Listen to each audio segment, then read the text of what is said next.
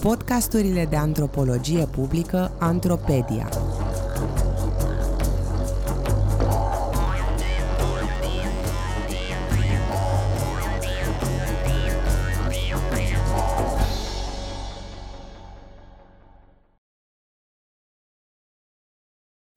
Mici și bere la piața Obor.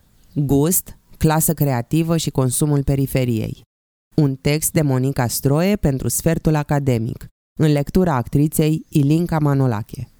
În acest scurt text, examinez o formă de consum alimentar asociată cu piața Obor ca o arenă pentru afirmarea publică a gustului. Am pornit de la observarea magnetismului pe care l-au căpătat pentru consumatori din clasa de mijloc consumul de mici în general și serbarea lui unul mai muncitoresc în particular. M-a interesat să explorez felul în care aceste tendințe de consum semnalizează o redesenare a relațiilor centru-periferie. Textul se bazează pe o cercetare de teren desfășurată între 2017 și 2019, având ca scop urmărirea practicilor de consum alimentar ale clasei de mijloc din București cu accent pe emergența scenei de street food. Pe lângă date etnografice și interviuri, cercetarea a mai urmărit și discursul online al antreprenorilor alimentari și al consumatorilor. Piața Obor a supraviețuit ca piață principală a Bucureștiului, în ciuda asaltului comerțului civilizat în ghilimele, reprezentat de supermarketuri de lanț și de moluri, care în ultimii ani a avansat până în buza pieței. Relativ recent a început să magnetizeze un public din straturile creative ale clasei de mijloc, atras de o atmosferă pe care mulți o indexează ca autenticitate. Expedițiile de weekend la obor ale acestui public au început să includă, pe lângă cumpărături, o oprire ritualică la mici și bere la terasa aflată în fața halei. Experiențele în obor sunt documentate copios pe rețelele de socializare, inclusiv cu diverse hashtag-uri specifice. Reprezentările vizuale ale pieței intenționează să surprindă figuri pitorești de negustori, forme naive de marketing inițiate de tarabagii, dispuneri și juxtapuneri inedite de mărfuri sau pur și simplu abundență de produse și de cromatici.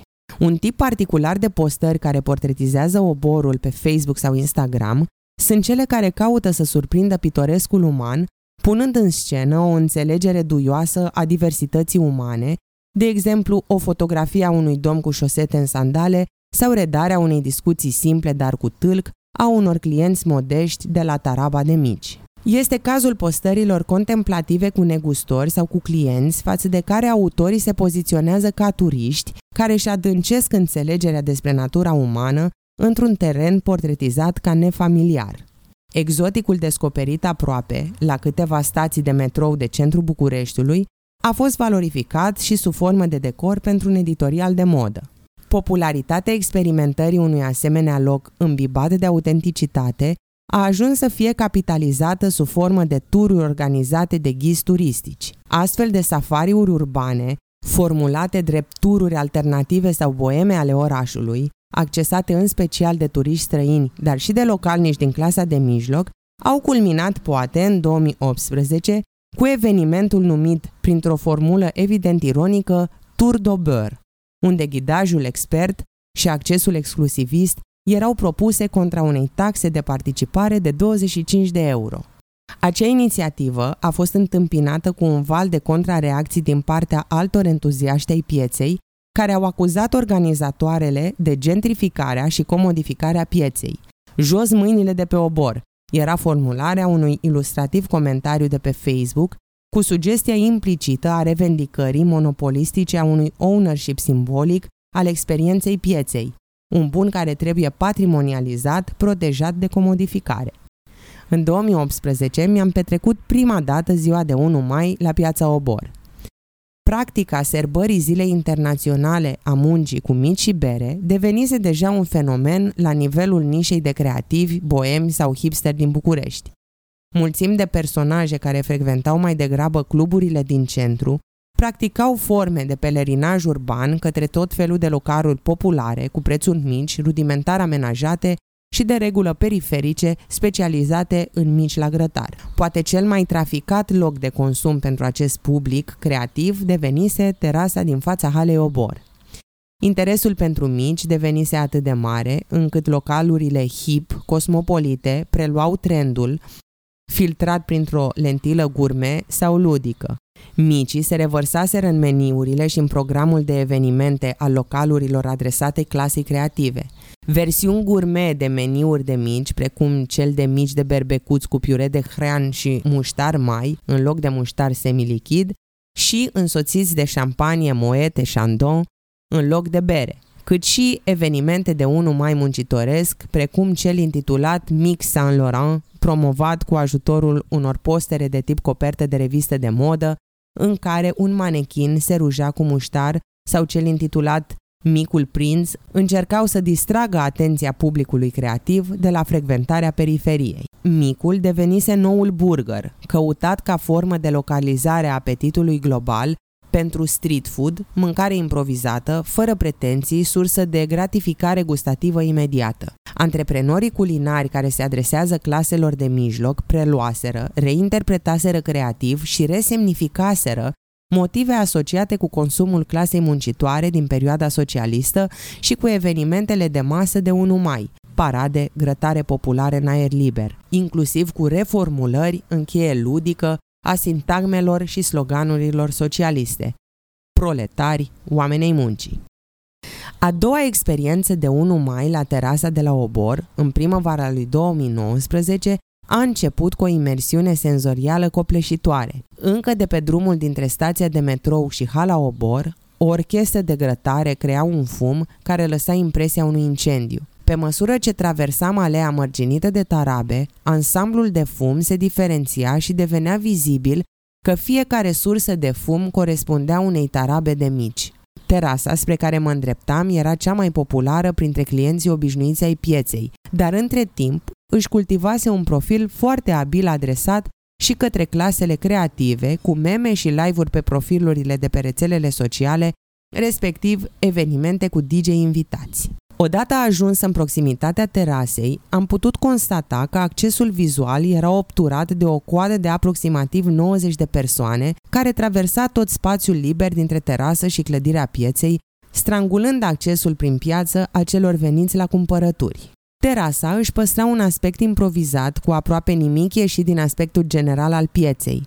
Sub pătura de fum de grătar pe care vântul puternic o plimba în toate direcțiile, se afla o terasă acoperită cu umbrele de la o marcă de bere populară, cu mese și băncuțe de lemn, mărginită de câteva mese metalice de tip bufet. O muzică eclectică de hituri din deceniile trecute, în care se repeta odată la câteva ore melodia emblemă a lui Gică Petrescu. Cartoanele de mici, scobitori și pahare de plastic se răsturnau frecvent de pe mese și zburau înspre alee. Numele terasei era scris cu o grafie stângace pe un grătar decorativ, aflat în dreptul chioșcului, din buza căruia ieșeau clienți, balansând într-un echilibru precar multiple cartoane cu mici, muștar și chifle și pahare de bere din plastic subțire. Lângă numele terasei, cu aceleași litere naive, erau inscripționate diverse mesaje ludice adresate clienților. Așteptarea rândului la mici reunea un public vizibil eclectic, în cadrul căruia se distingea un public al pieței, cu o vârstă mai mare, persoane venite individual sau în cuplu, mulți cu sacoșe de cumpărături. O altă categorie de clienți îi concura numeric, delimitată vizual de stilistica personală, designul vestimentar și accesorii, ochelari supradimensionați, frizuri asimetrice, sacoșe de pânză sau rucsacuri, piercinguri, bărbi atent tunse. De regulă, aceștia veniseră în grupuri de prieteni și nu păreau să fie interesați și de cumpărături în piață. Ocazionale selfie-uri de grup, însoțite de comentarii autoironice legate de statul la coadă pentru mâncare, răzbăteau din când în când din grupul de lângă. Între cei care formau coada puteam să recunosc multe figuri familiare din diverse constelații de creativi, universitari și ONG-ști. Sper să merite că m-ați cărat până aici, a exclamat la constatarea dimensiunii cozii o fată care s-a alăturat cu întârziere grupului său.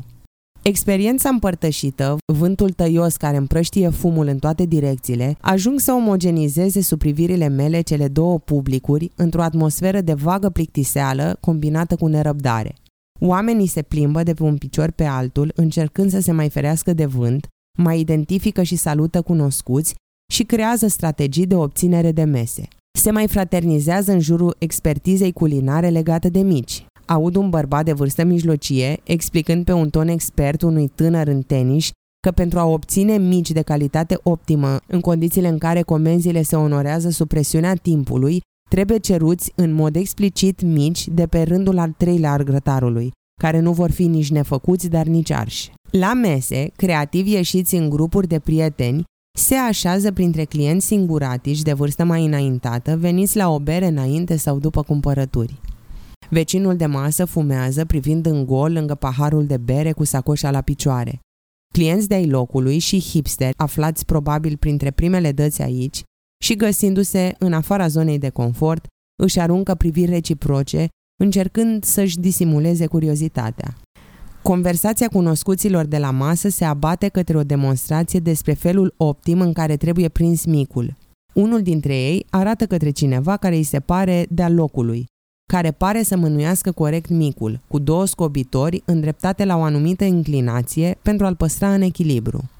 Privitul cu coada ochiului, trasul cu urechea și achiziția de abilități de la clienții obișnuiți ai locului întrețin iluzia apartenenței și a unui proces colaborativ de co-creare a unui loc cu semnificații împărtășite. După ce cartoanele cu mici de la masa noastră s-au golit, grupul format prelungește conversația în jurul cartoanelor cu grăsime sleită, dâre de muștar uscat, firmituri și scobitori.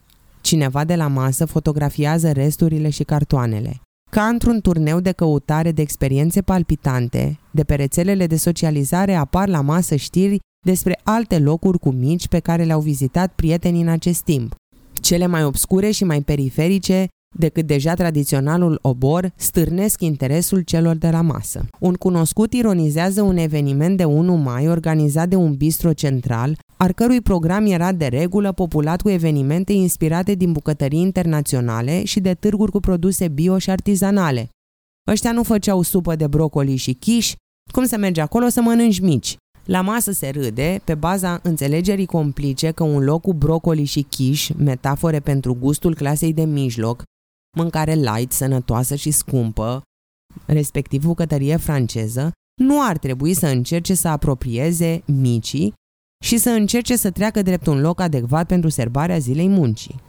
Frecventarea standurilor de mici de la piața Obor din partea acestui tip de public poate fi analizată ca practică de apropiere a spațiului urban, dar și alimentar specific claselor dezavantajate.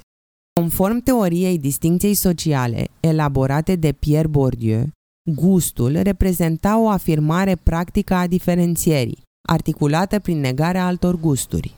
Interesele gastronomice ale categoriei de consumatori care frecventează oborul și terasele de mici operează o selecție care acordă prioritate alimentelor etichetate drept autentice și inedite. Rezultatul selecției este adeseori un portofoliu culinar curatoriat simultan după criteriul inclusivității democratice, în termenii lui Josie Johnston și Shayon Bauman, și după cel al distinției sociale. Această explorare urbană și culinară a creativilor în căutare de mici la obor poate fi citită ca o formă de redesenare a spațiului urban, raportul centru-periferiei, dar și a temporalității.